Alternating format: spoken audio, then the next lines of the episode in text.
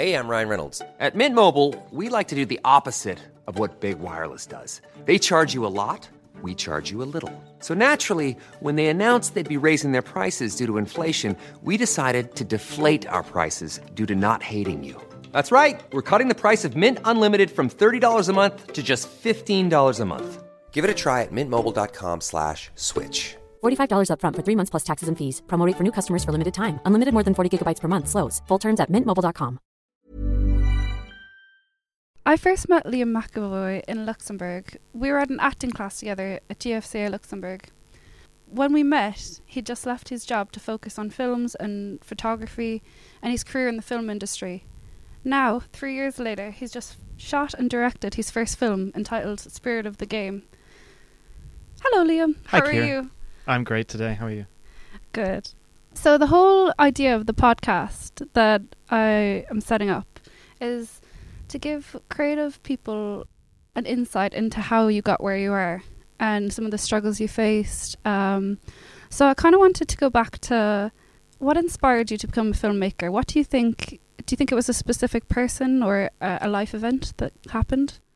Uh, I would say it's very specifically uh, when the Lord of the Rings came out. I think it was even even more specifically after they released the the Fellowship of the Ring. So the first movie on DVD, they released a box set with an extended edition of the movie, but with that came a very very extensive behind the scenes look and, and the making of the the Lord of the Rings.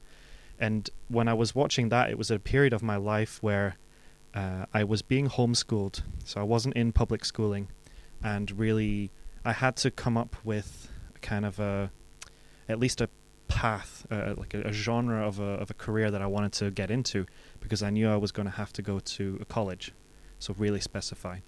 At that point in time, I was playing ice hockey quite a lot in junior ice hockey, so my initial sort of career path that I thought I wanted to do would be in physiotherapy. And then I got injured playing ice hockey and had to do physiotherapy myself. I had to get physiotherapy on my neck. And when I was in the physiotherapy, my first thought was, oh my god, this hurts so much. I don't know if I have it in me to hurt other people like this, even if I knew it was for their benefit. So that kind of put me off doing anything uh, medical or physio kind of related. And then when this Lord of the Rings behind the scenes came out, and I've always loved the Lord of the Rings, the books from uh, from when I was a kid. Uh, the movies are also fantastic, and then watching this behind the scenes, seeing them flying in a helicopter up to the mountains, the Alps in uh, in New Zealand, and then you know shooting a fantasy movie, a, you know a book that I love, with all these you know gadgets, cameras, and then wearing costumes and the whole is basically bringing a fantasy, a childhood dream to reality. And I just thought that is that looks like the coolest job in the world to do that. And from that moment, uh, I decided to to look for a career uh, within the film industry. Wow, that's really cool that you have one specific moment. I wasn't expecting you to say when I watched Lord of the Rings. Do you think there was a specific person that shaped you growing up that said, you know, you can do this, or or was there someone completely the opposite that said, no, don't go for this, you can't do it? Uh, no, I've I've never had anyone in my life that has encouraged me against uh, pursuing it. The one person that w- I would almost certainly go to as my main backer is my mom. You know, she we we come from a, a little bit of a background within media. My grandmother used to work for RTL in Luxembourg. She was a I think she was a floor manager for for several years there, and she was actually my kind of first entry into the business where I did a, a two week internship at RTL before I, moved to England to to start the studies, and that you know I really enjoyed that so much. Where I thought, okay, yeah, and this is definitely the path I want to be on. I think there's there's always people who doubt certain ideas, Mhm. certain things that you'd, certain films or projects you want to come up with. But I've never really had anyone to say, no, the the industry's not for you, or you know, don't go for it or play it safe. I think I've been really lucky in that kind of sense. So the women in your life really shaped what you do now. Is there a female director you look up to, or an actress you've worked with that you'd think, oh, I'd love to work with them again? Director, not necessarily. I've worked with one one female director that stands out. Uh, if I remember how to pronounce her name, I think it's uh, Haifa Al El Mansour or Al Mansour. Uh, she was the director of Mary Shelley. uh, which was a, a film that came out, I believe, two years ago, starring Elle Fanning uh, and Douglas Booth. And that that was that's the story. Obviously, Mary Shelley is a very kind of female empowering storyline. Yeah. Basically, so Mary Shelley, the writer of Frankenstein, who had to battle the, the you know the, the preconceptions of her time to uh, to be allowed to publish a book at all, let alone a, a, a book with so much deep storylines about death and uh, things like that and science. So yeah, I would say I would say Haifa that that film in general, Mary Shelley was very female driven. The the producer, the lead producer of the film was uh, a la- an American lady or Canadian by the name of Amy Baer. I think she used to be the CEO of one of the major television networks in the United States. I can't remember which one. And then the editor was also female. Yeah. Uh, her name was God. She's going to kill me for forgetting it. No, you you could have stopped there. It was also it- female. yes, Her yes, name was, was uh, oh, Mackie, and I know I know her family name is Mackie. Her, her first name, God, she's going to kill me, but it's, it's escaping me at the moment. But but yeah, the, that film in general, the the most of the key roles were women. Yeah. And, and yeah, going back to your original question, the women in my life have played played uh, a very important role. Uh, and what you do. Yes, because I have two sisters, uh, and and I grew up with my mom and my two sisters mostly from from the age of about twelve onwards. Yeah, I remember when I first met you, and you that was when you were working on Mary Shelley, which I think it was called A Storm in the Stars at the time. And it was just so exciting to see all these people around Luxembourg, you know, like to come out of wherever and be like, oh my god, there's Douglas Booth. So I wanted to know what was your drive behind making making films. So when you were editing, do you think there was a point you went to, oh, I want to make my own films now? A motivational force behind that? Do, you mean where, when I was working full time? Yeah. Post production. Well, there, there was never a single point where where I decided. uh, Certainly back then, when I was working full time, that I was going to make my own movie. Uh, I think everyone coming out of film school wants to be a director. I think every or or an actor, an actress. Everyone goes into the industry with ideas of creating some. This is my personal opinion, but I don't think anyone goes in expecting or hoping to become an assistant Yeah. and that's really the kind of role that, that I found myself in was an, as- assistant editor, an assistant, you know, visual effects assistant here and there within the post production industry. It was something that it's not that I didn't enjoy it uh, or I didn't feel proud of the work that I did in the, the seven or eight years that I was full time uh, at the company I worked for, but I just felt like at a certain point it was not fulfilling me creatively enough as an assistant, you're essentially making sure that everything runs smoothly from a technical standpoint. You Yeah. don't really have a creative input in how a film is shaped or you know the storyline or anything like that or types of shots that you take. Mm. So I was really becoming quite bored of Yeah. the you know the, the day-to-day grind of that. And so it just it just became natural like uh, over time I just decided, you know, now's the time to really branch out on my own and get back to what really got me into it, which was like I said, with the Lord of the Rings, becoming a, a director and really telling a story myself and being in the thick of the action, not just on the outside yeah. or behind the computer screen, and making sure that all the amazing stuff and all the amazing stories that other people are telling works correctly. I want to be one of the tellers. Did you did you go to university for this? What did you study at university? Yes, uh, I've I've studied media actually about five years of it. I, the, I first went to Highbury College in Portsmouth, where I did a kind of entry level diploma in media and uh, moving image media. So it was television, studio based work, also a little bit of video editing, uh, script writing for document or script writing in general, documentary production. Uh, but then after Portsmouth, I moved to Stafford, Staffordshire University, and that was film production technology. So that was really no longer television based or kind of script writing or anything theoretical. It was very much the technical side in terms of, again, editing or DVD programming. So how did you end up in Luxembourg then? Well, I am Luxembourgish. I'm half Luxembourgish by nationality. My mother was born and raised in Luxembourg. She is, you know, full blood Luxembourger who married my father, who's English from Newcastle. So we have that. I have that connection already to Luxembourg through my family. And then when my parents divorced in 2000, there was basically choice of where to where to go, and we had a lot of support or offers of support in Luxembourg for for my mother, who's at that point going to become a single mother with three children. So financially and and you know emotionally support wise, that was the best option to move to Luxembourg. So that's how I ended up there. Okay. For those independent filmmakers out there uh, that are just getting started, What would you say were the hardest roadblocks you faced? Well, absolutely the financial side. It's very, very expensive. If you're going to be an uh, an indie filmmaker in the, in the fashion that I am, where you shoot yourself, edit yourself, record all the audio, it becomes very, very expensive because you know the equipment in itself, and then you're you're talking about uh, the equipment, the education of how to learn how to use everything. So you're you're paying for tutorials, you're going to workshops, all these kind of things.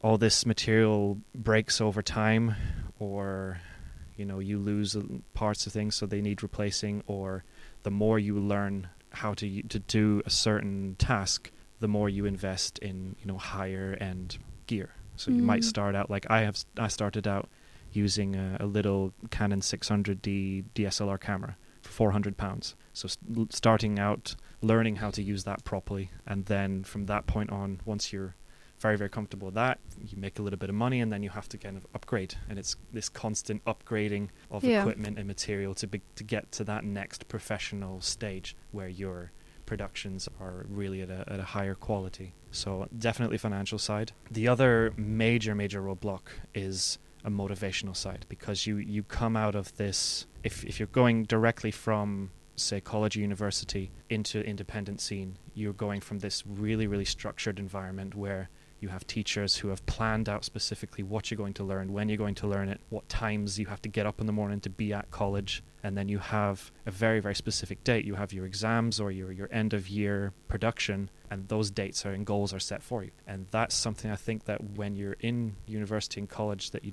you really you, you you don't understand how easy it is until that's not that structure is not there for you and you have to make it yourself. So definitely the roadblock is starting out, making sure that you set your own goals and that you stick to them as well. So that would be your advice to people that want to get into filmmaking. Absolutely. I one of the things that became really really useful for me was to start. Uh, I, I bought some whiteboards that I put up on the wall at home and start writing down first kind of major goals that you want to achieve, even if it's something crazy like uh, in in 20 years time I would I want to win an Oscar for best cin- cinematography. That's something that you can have on there as something a dream that you can reach towards, and then you can work your way backwards and break it down into okay, how do I need, what do I need to do to get to that point? And then on the other side, you need your day to day and your week to week and month to month plans and goals and targets. And then also be flexible enough that you know you can have your your daily plan, but you can't plan for everything. You know, something goes wrong or something takes longer than it's expected,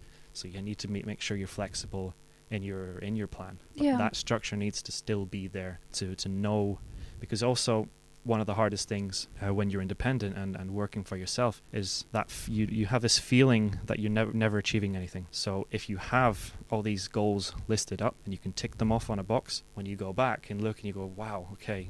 I've achieved all of this even just today or last week. That can really give you a sense of, okay, I've completed something, and that really helps in the times where you won't need to relax. Yeah, I do that. Even with like the the silliest things, like cleanse. I had one healthy meal, but then I, I at least I had, I've ticked something off. Exactly, and, and it can be simple as uh, make your bed.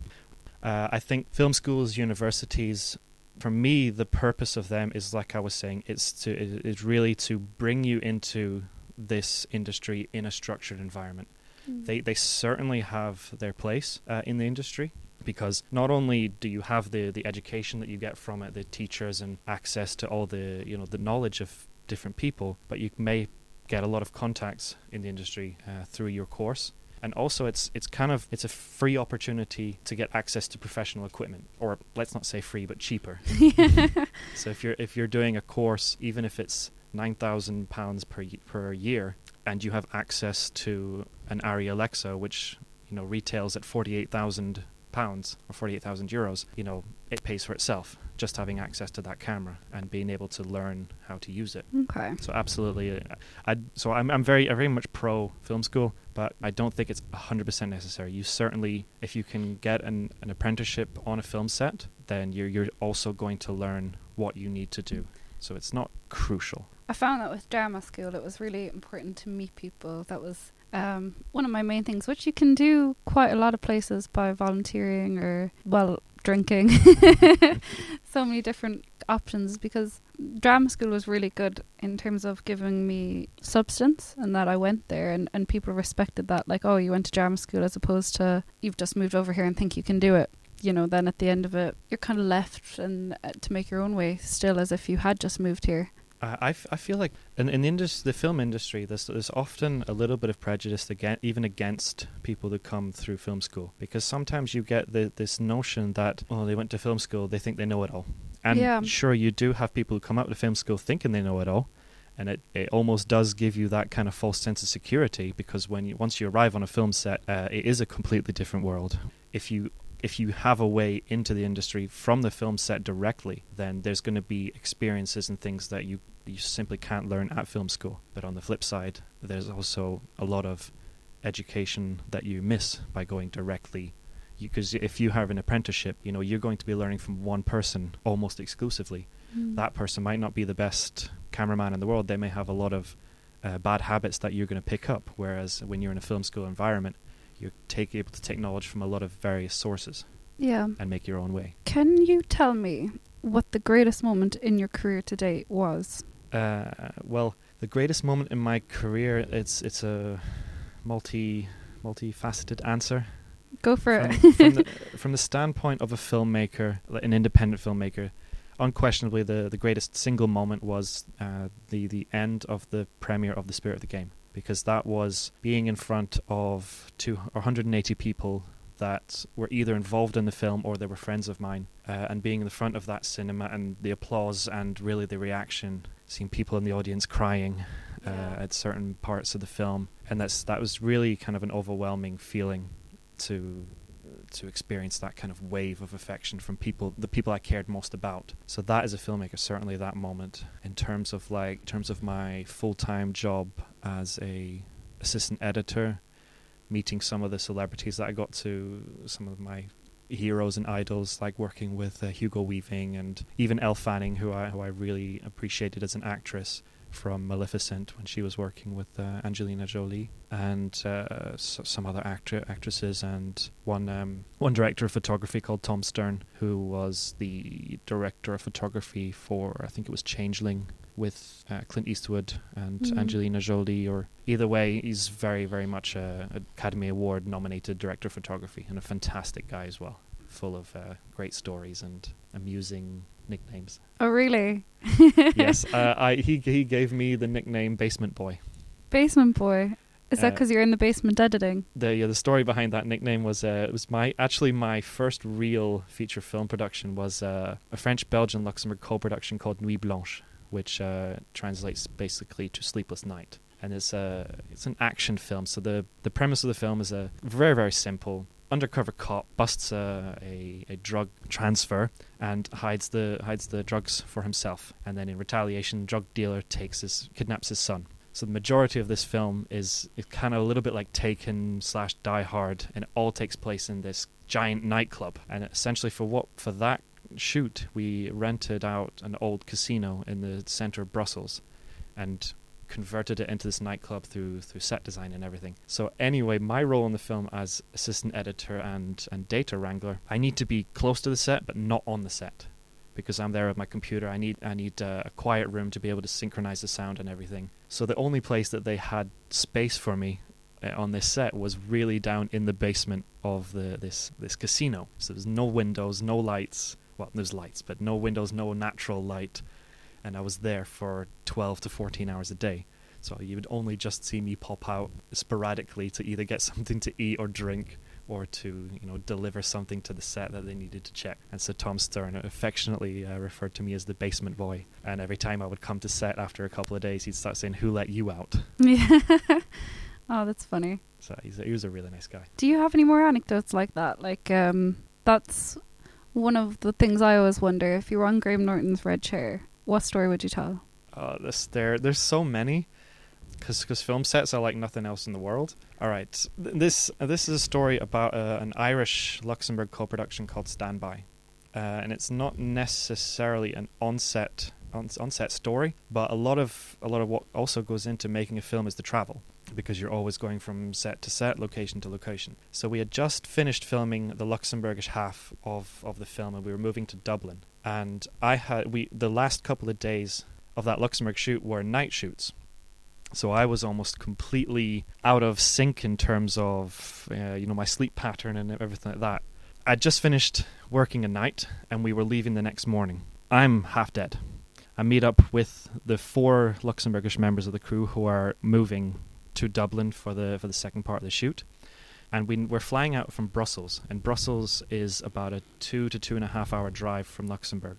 So we know we're we're getting picked up at a hotel and driven in one minibus up to Charleroi to the airport. So we're sitting around waiting, and we're you know, it's getting late. The the minibus is still not there, and we were supposed to leave about 20 minutes ago.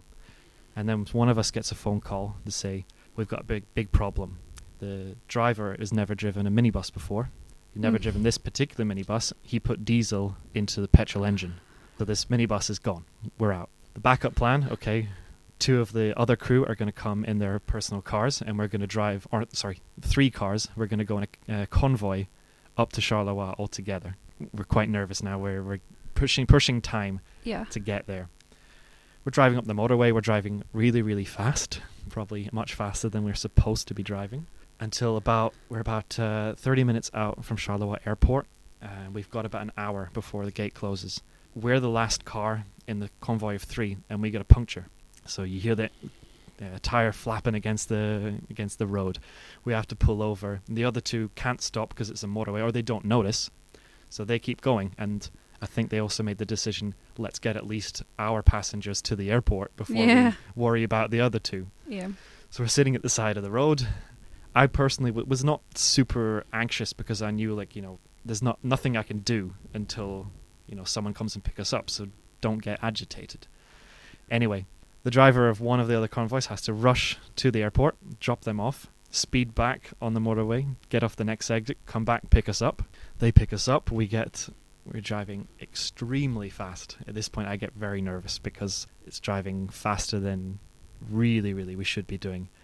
We get to the airport and we check in with literally a few seconds before they shut the gate because I know with, with Ryanair or because I know with budget airlines, if you're not there on the dot, they shut the gate even if you're in the line. Yeah. Good So- old Ryanair.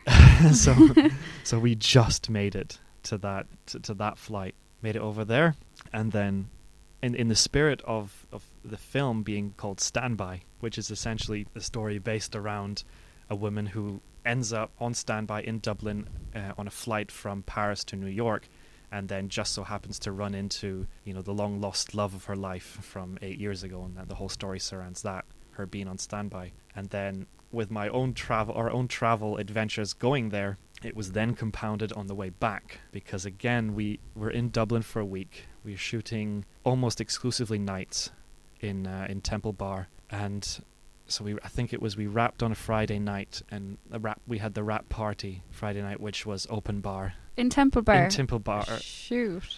uh Because in a Temple Bar have 14 euro Guinnesses. yes and it was free Yeah. So everything was free. We're there, and I'm there with uh, with Brian Gleeson uh, and uh, a few other a- uh, actresses and, and actors and things, and we're really just kind of letting off steam because we've now worked two months on this movie, doing some really really hard shoots, night shoots on the weekend in Temple Bar. As you can imagine, how complicated that is. Yeah.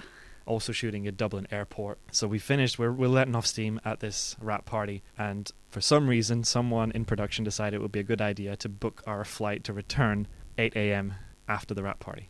Oh. I'm at the wrap party, nicely, nicely uh, intoxicated. I get back to the hotel. I know, okay, right, minibus is going to pick us up at about 6:30. You can't, you don't, don't risk going to sleep. Pack your bags and go down, sit in the lobby. Because if you fall asleep, someone's going to see you. So I sit down on the bed, pack my gear. Next thing I know, I wake up. I look at the clock, and it's 9:30. I start rushing around, panicking. I'm still very drunk at this point because I've not had a chance to even sleep off the alcohol. Trying to figure out well, what, what am I going to do? And then it kind of dawned on me, well, your plane has already left, so why are you rushing around? But now it's now it's like, oh god, oh god, I have to. It's Sunday morning. It's like I, think it's 9 a, 9 a.m. Everyone else from the Irish side, they all have been partying all night, so there's no way I'm going to get any one of them on the phone. I have to call my boss in Luxembourg, eh, try and get them on the phone 9 10 a.m. and say, "I'm really sorry, but I've missed the flight home. Can you book another flight for for later today?"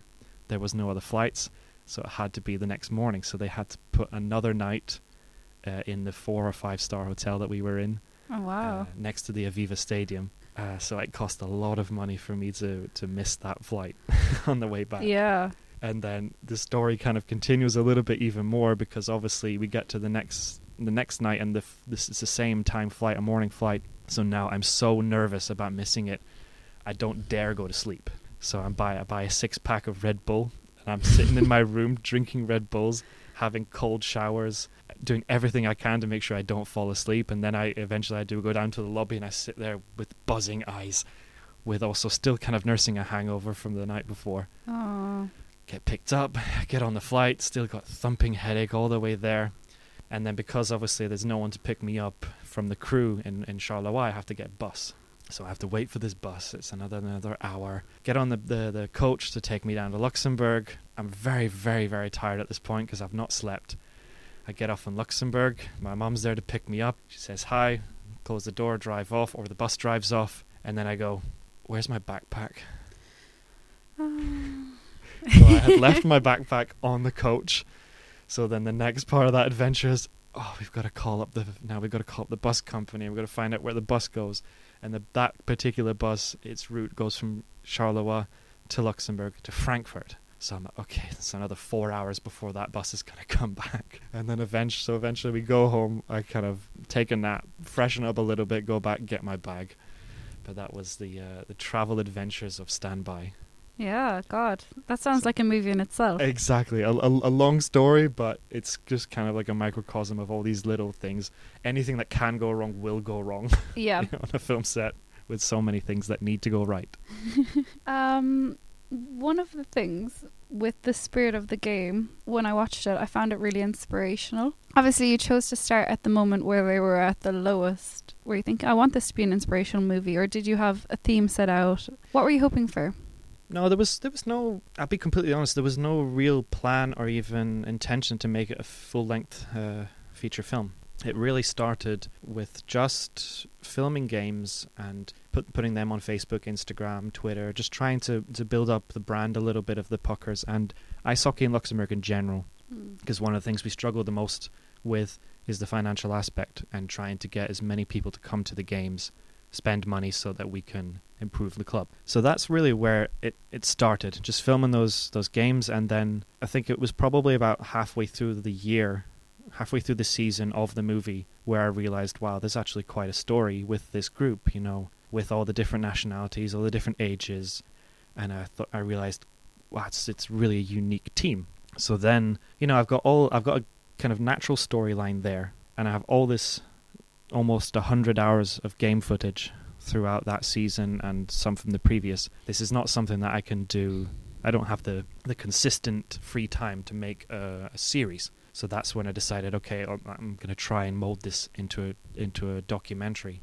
Hmm. And then in terms of the structure of the film, it really does just kind of it's really quite chronological, just follows from start to finish. And then one thing I was very conscious of is that I, I didn't want it to be too ice hockey based because I wanted to really reach a broader audience and be able to entertain and, and draw in people who have no interest in ice hockey or certainly no previous knowledge of ice hockey and either through this film they either become a fan of hockey in general and they'll want to know more and they'll go out and find out all the information they need to or they'll become a fan of the puckers in general and then they'll come to the games and they'll learn more about hockey through that rather than me just saying you know these are the rules and this is Yeah. what ice hockey is it's it was really less about the the hockey itself and more about the group the people and and who they are and why they're so different from any other team There's such strong characters in that film. I thought it was lovely because they said it themselves. There's 19 nationalities. The average age at the beginning was 42, by the end 44, and it seemed like the film was really a collaborative process.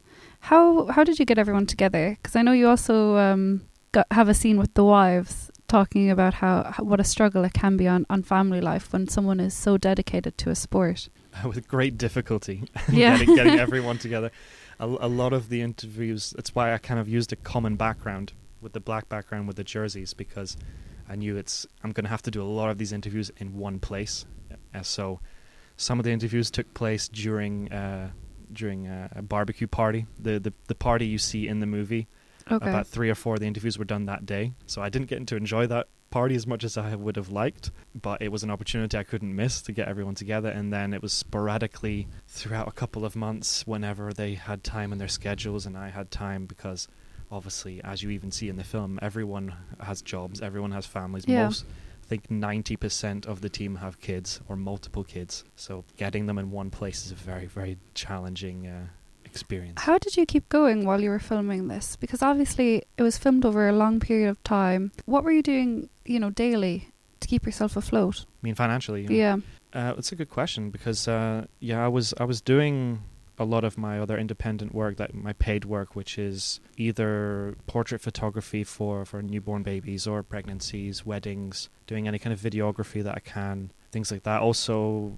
At the time, I was still taking on jobs as as an assistant editor, so the same kind of job I was doing in my previous full time job, but just independently, uh, which was able to kind of finance me. I had a lot of support through my through my mom, through some of the players. Also, I did a, a crowdfunding which Mm. brought in I think it was nearly 2000 euros which really helped kind of get it over the line and keep me financially afloat while I was doing all this unpaid uh, you know voluntary filmmaking for for the the spirit of the game And what did you use to shoot the spirit of the game? Uh, Spirit of the Game was shot mostly on a Canon 80D, so it's a DSLR camera. Uh, some scenes are actually even shot just on my iPhone. The uh, the scene at at the party is all my iPhone. Uh, there's a couple of drone shots that were, were taken with a with a DJI Mavic Air, and then I think uh, Panasonic GH5 was the the second camera that that James By was uh, shooting um, the television camera perspective of the the final games. What is your plan with Puckers? Like, if you're looking back this time next year, what would you like to have, have said about the spirit of the game? What what I would really love to come out of of the release of this movie is that it, the movie itself gains recognition worldwide from me personally as a filmmaker, and then also for the ice hockey in Luxembourg in general. I would wish I would really like to see a lot more spectators coming to games of all the different teams. So whether it's Beaufort, Tornado, we have a Luxembourg women's team now. I would love to have more people come in there and through that, you know, the the more money and support that comes from people into ice hockey in general, the more the puckers themselves will benefit. Whether it's a new ice rink, which is really my ultimate dream, is to encourage you know decision makers, lawmakers, and those with money to invest in a brand new ice rink that's sport specific, because a lot of the challenges we have, not just with ice hockey, but figure skating, speed skating, uh, curling, all these other things where we have to share this ice we also have to share it with the public. And the public also is always going to bring in more money than the sports do. There's a situation where it's the public or it's the sports. The public is always going to take uh, priority, and that's something where I would really like to see. You know, all it's all well and good to have public uh, skating. You know, I absolutely love it. I do it myself. But if you want to improve the sports of Luxembourg in general, certainly in the winter sports, there needs to be something dedicated to that.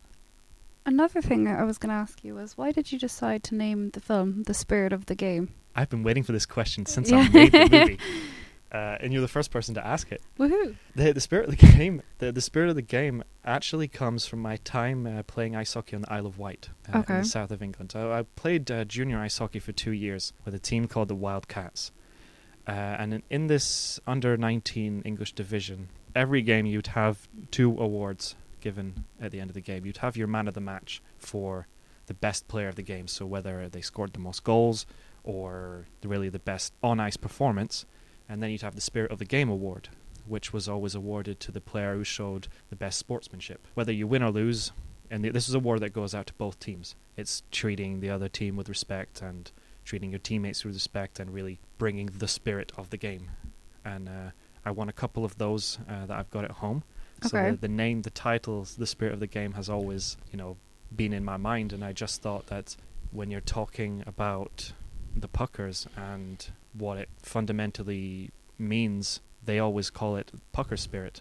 And what that is is that it's no matter who you are, where you, which country you're from, which age you have, which sexual orientation, no matter what, who you are, we accept you into this group. The one of the main selling points for me for the film, or one of the main, main pushes, what I wanted to show is that not only is it possible to to create a team with all these different cultures, but it's possible to have a successful team with all this all these cultures, and they actually they they benefit from the differences rather than having to. They don't win in spite of the differences. They win because of the differences, all the different cultures and playing styles and things that they've learned from their different experience, whether it's Canada or Finland or you know Sweden or even you know rival countries, rival team fans and things. You can bring everyone together and you can Yeah. be successful as long as you have the common goal. Yeah, and in a way, this is a really original film because, like Luxembourg, for example, has so many different nationalities and three official languages, and the movie really showed that. It showed how many different nationalities there were, and I loved how it was multilingual as well, and you had the subtitles. What do you think about ori- originality in film? There is kind of an attitude of we've seen it all before. How do you keep your ideas fresh? I think it's it's very difficult to to be. I don't think you can be hundred percent original. I don't think there's something. There's very little out there that you've never seen before.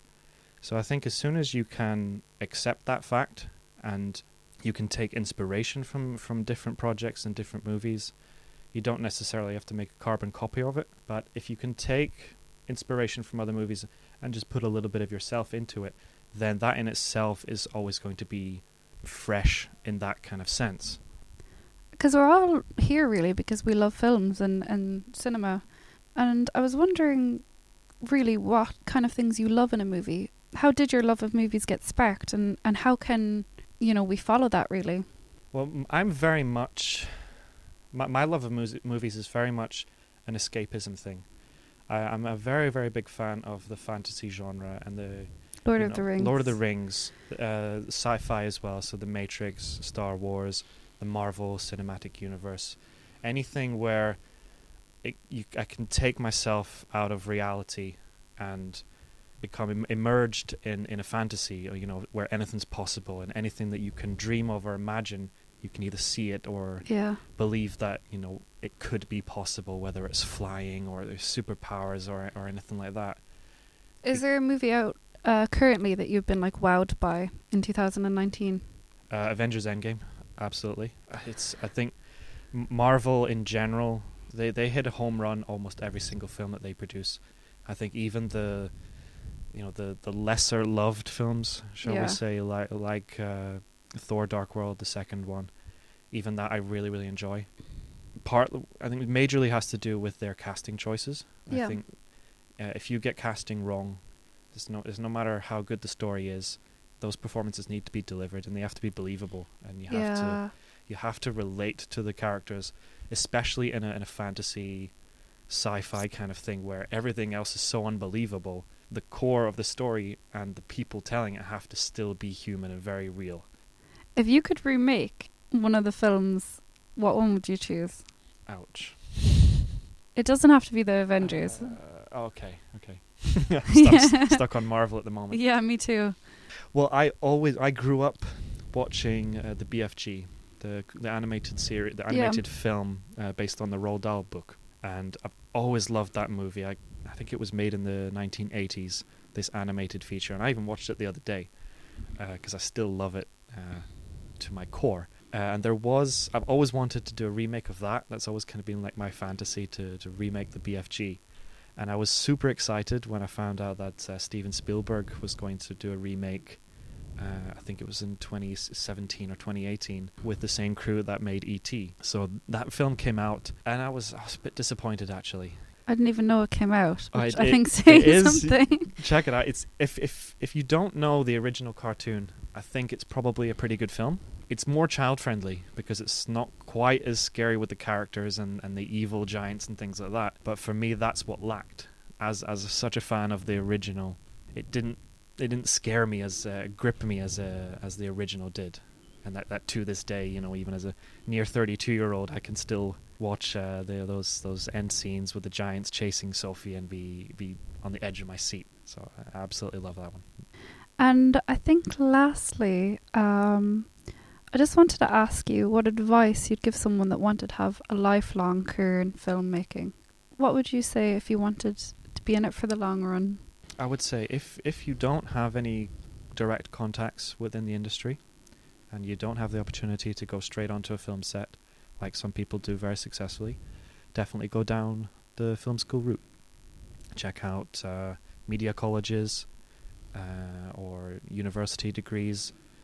I would definitely say if you're going to be a technician, a film a filmmaker, cameraman or director or an editor, try to make sure that your course is more technical based. Yeah. I know there's a lot of courses that are artistic and, and theoretical, and they, they have their merits, of course, as well. But you can talk about film and you can write about film all day long, but until you physically pick up a camera and things like that, I don't think you have an appreciation, even as a director, of how difficult things are. And Yeah. I think that also, once you're on set, because you need to build a relationship with everyone around you, and you have to respect everyone around you and know that even as the director or the star of the movie or the producer, there really is no star of the show because you could, without everyone around you, you're you're you're nothing. So I think really like a, a technical film school teaches you that and shows you just how complicated and, and difficult everyone's role is. So you build a bit more respect. I'd say once you get into the industry, there are two paths you can go down. If you know what you want to be, if you want to be a director, then you can really, really focus on that and go all in. So make sure you're doing uh, classes to teach you how directing, script writing.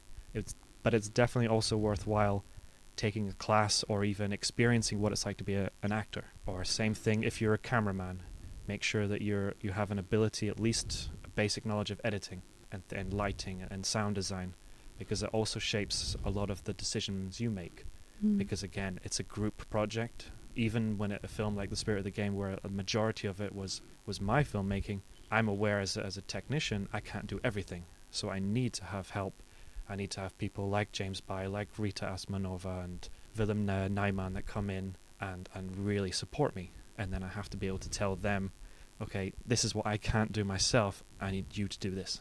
Be versatile. Be versatile. yeah. And if if you're going to be an independent filmmaker like myself, and you you don't necessarily want to be pigeonholed as a director, yeah, be able be able to at least have a basic knowledge of every department, so that you can, if if you need to shoot alone, you know how to set up uh, the microphones, the sound recorder, your basic lighting, things like that. And I think that makes you a bit more employable as well. I very rarely have one role that's you know consistent. I might be an editor on one film, I might be a director on another, or I might be just a, a second cameraman. But they all pay the bills, they all pay the way, and that's what you have to do at least, and certainly until you build a career and a reputation where you can focus and say, okay, now I'm just going to be a director. Finally, the the, the cheesy, uh, stereotypical Believe in Believe yourself. in yourself. Yeah, I knew you were uh, going to say that. Yeah, because there will there are certainly going to be times where there can be a lot of times where it's not going to work. Yeah. There can be times where you're very very uh, broke. Mm. it's it's very difficult to make money, especially nowadays in the sense where you know everyone out on the street has a 4K camera in their pocket. So how you you have to find a way to make yourself you know valuable. Yeah. Why should people pay to have you make their project that when they could do it themselves? you know? So keep going at it, and yeah, make sure you keep the love for it. Well, that's great advice. Be versatile, keep going, believe in yourself, and all the best with the spirit of the game. I'll definitely keep updated on, on how it's doing. I'm sure it'll do really well. At, at the moment, uh, I'm waiting for acceptance or rejection from a couple of film festivals in the United States, a couple in Europe, and then I'm in so- talks with some television stations about how and where and when to be able to broadcast, whether it's going to be television or video on demand, things like that. So I think very soon, I would say definitely in the next couple of months, uh, it should be accessible to everyone Uh, around the world, either either on television, cinema, or online. Okay. Cool. Thank you so much for coming in. I really appreciate it. Oh, thank you for having me.